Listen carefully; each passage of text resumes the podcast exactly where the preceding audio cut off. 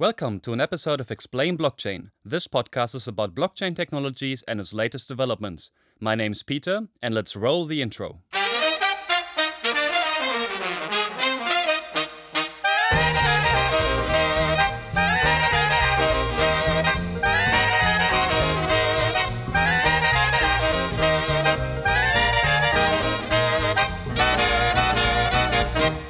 Hello and welcome everyone to another episode of Explain Blockchain. Today I will talk about wallets. I will give you a definition of what a wallet is. I will talk about what are deterministic and non-deterministic wallets. I will also talk about the full node and the simplified payment verification wallets or SPV wallets. And eventually I will also talk about different types of wallets and I will explain which are the most secure ones and which are the most easy to use ones. So let's get started.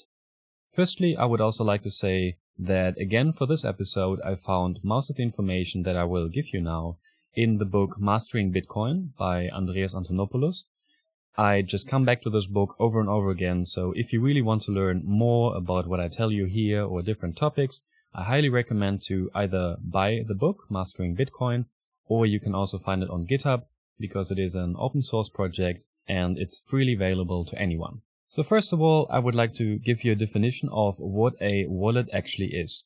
A wallet is an application that serves as the primary user interface. The wallet controls access to a user's money, it manages keys and addresses, it tracks the balance, and it creates and signs transactions. I took this from the Mastering Bitcoin book. So a wallet is just a software, a program that controls your private keys, your private and public keys.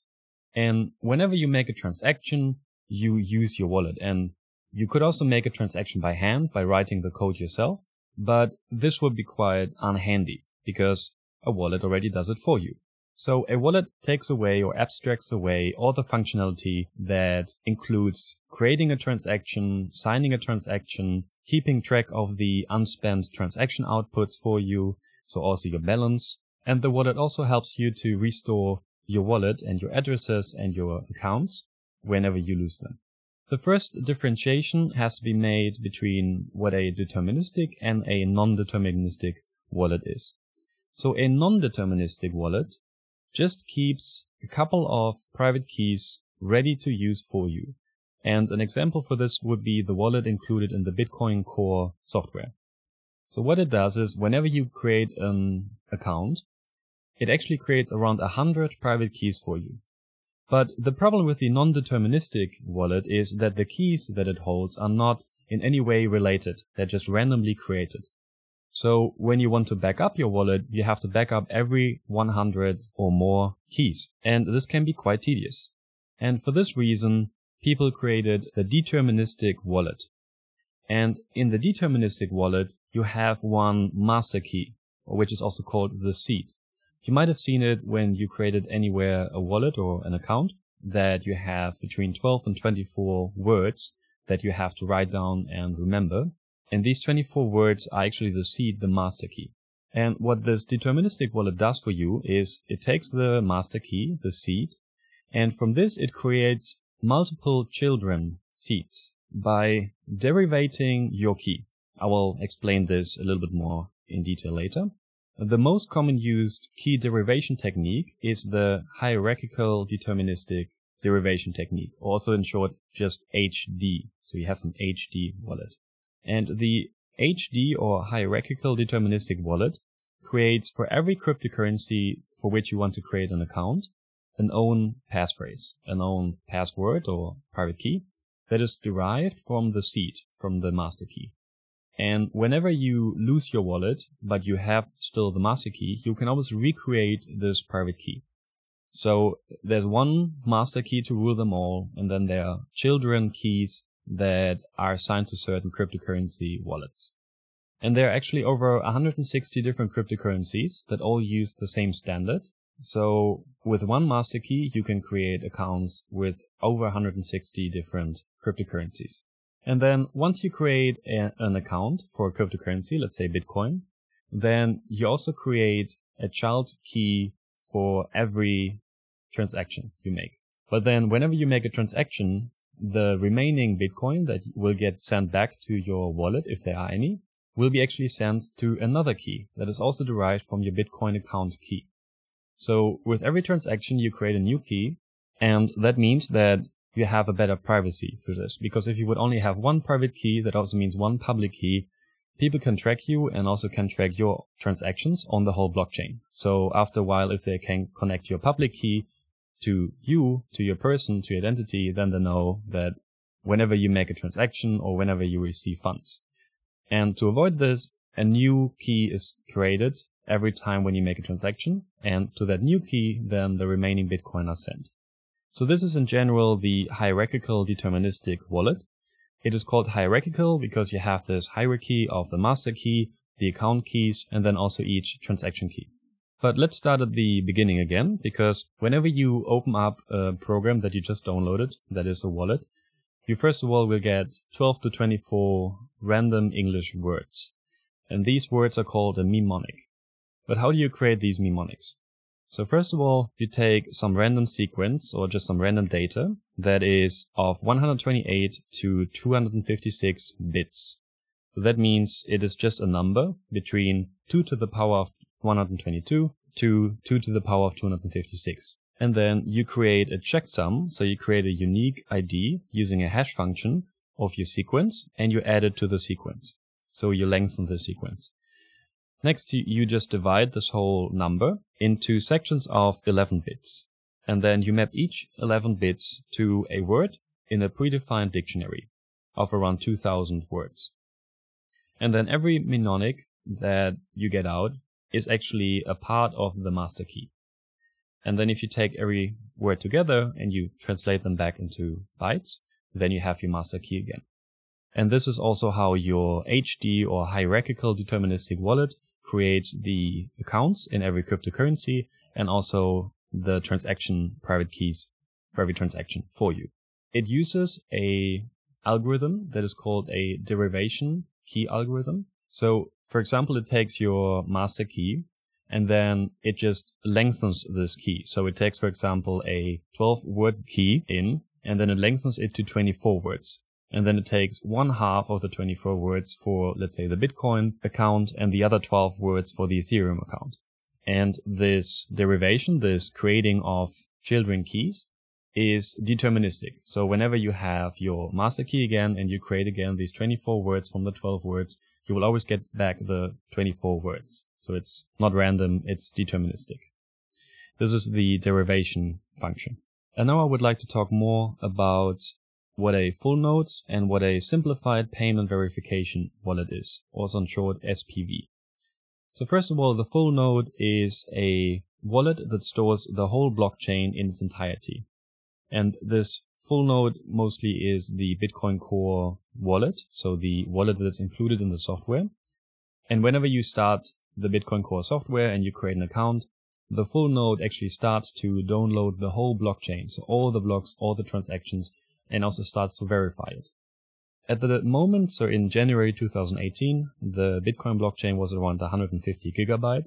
So this whole process can take a very long time. It can take up to multiple weeks to just download the whole blockchain. And the advantage of this is that you as a private person can verify and download the whole blockchain since the very first Genesis block. And this gives you the certainty that no bitcoins were created out of thin air and that everything is according to the rules. And the disadvantages of this are obvious. First of all, you have the storage problem. You have at the moment 150 gigabytes to store, and you have to have a device that receives and verifies every single new transaction and new block continuously. And this is why already Satoshi Nakamoto in the very original white paper proposed the simplified payment verification wallet. And this wallet doesn't store the whole blockchain but only the block headers, which are in size much smaller than the whole blockchain size. The first thing that the SPV wallet does is it asks the full nodes for the transaction that includes the wallet's address in either the input or the output. And then the full nodes send back all the transactions that are actually interesting to the SPV wallet, and the SPV wallet then can from then on track your balance and also receive the newest transactions you make.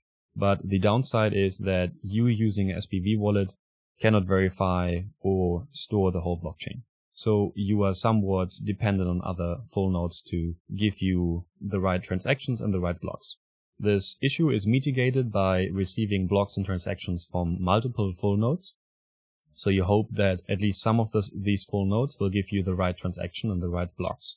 However, there is a problem that whenever the SPV wallet asks for the transactions from a full node, that the full node then will know what the exact wallet of the SPV wallet is. And that also makes you again easily to track. And this problem is solved using so-called Bloom filters. And with these filters, the SPV wallet doesn't ask for transactions with your specific address in it, but rather asks for transactions that match a certain pattern. And the SPV creates the unique Bloom filter for your wallet by using all the public keys, the transaction IDs, and also witness scripts that it has under its control.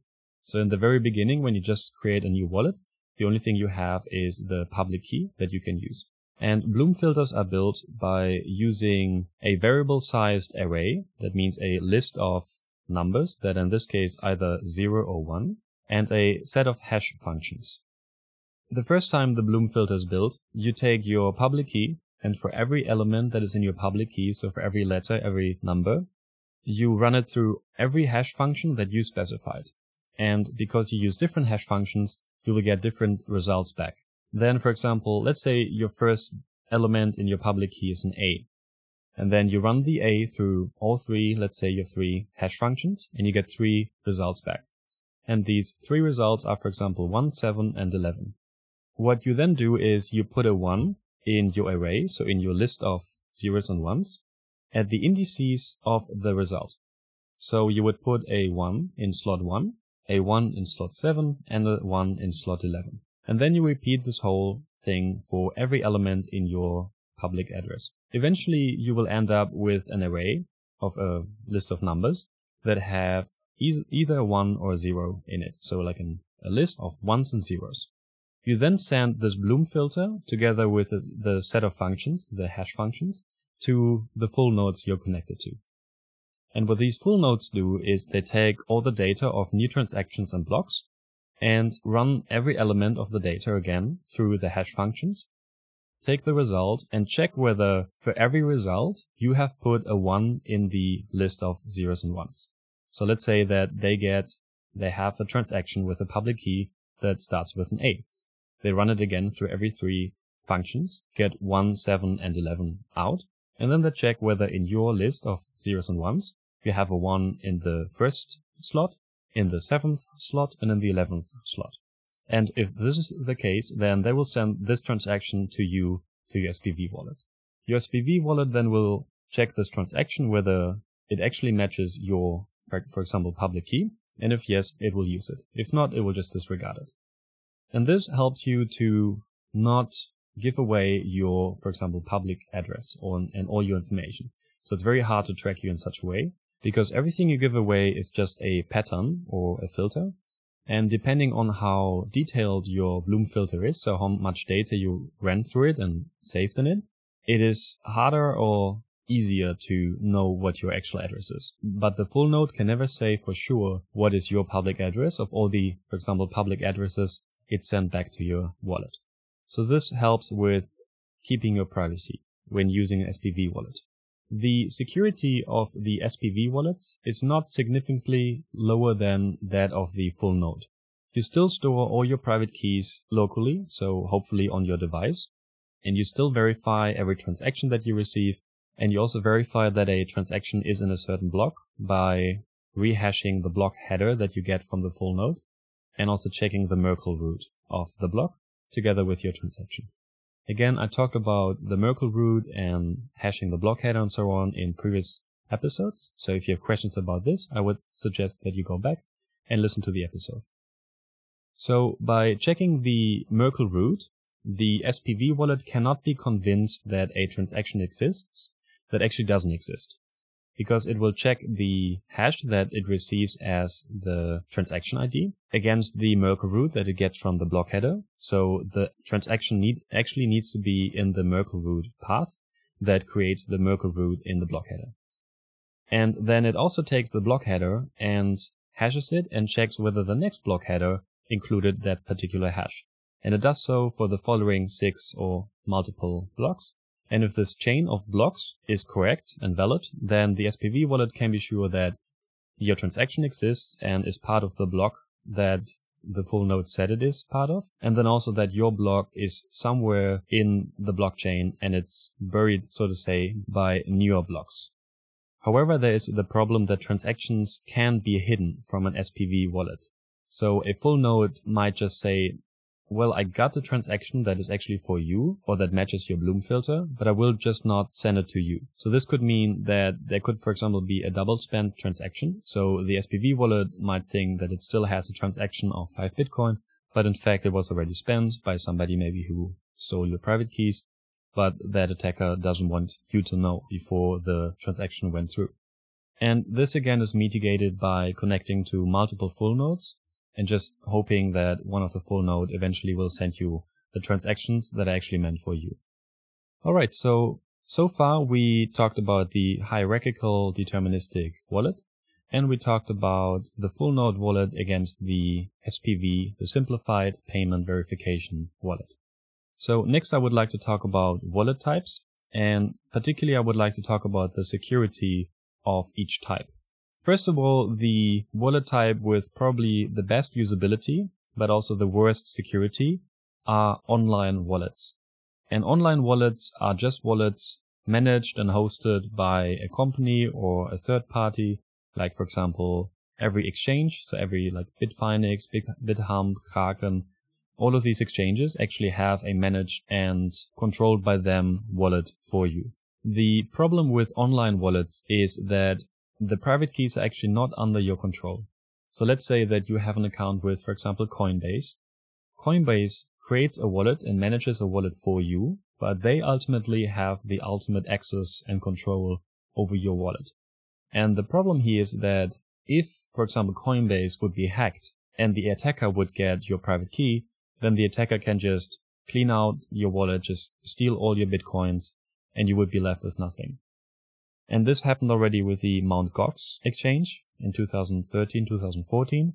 And I would highly recommend that you go back and read up on Mt. Gox because it will give you a nice example of what happens if the most used exchange on the planet is hacked and literally all the money of the customers is gone. So those were online wallets hosted and managed by a third party. It's very usable. It's very easy for you to use, but it's ultimately the least secure way of storing your Bitcoin because you don't have control over your private keys.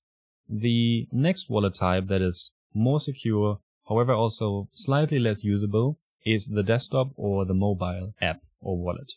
And these wallets are just applications, for example, apps on iOS or Android, or also apps or software on your Windows or Mac or Linux PC.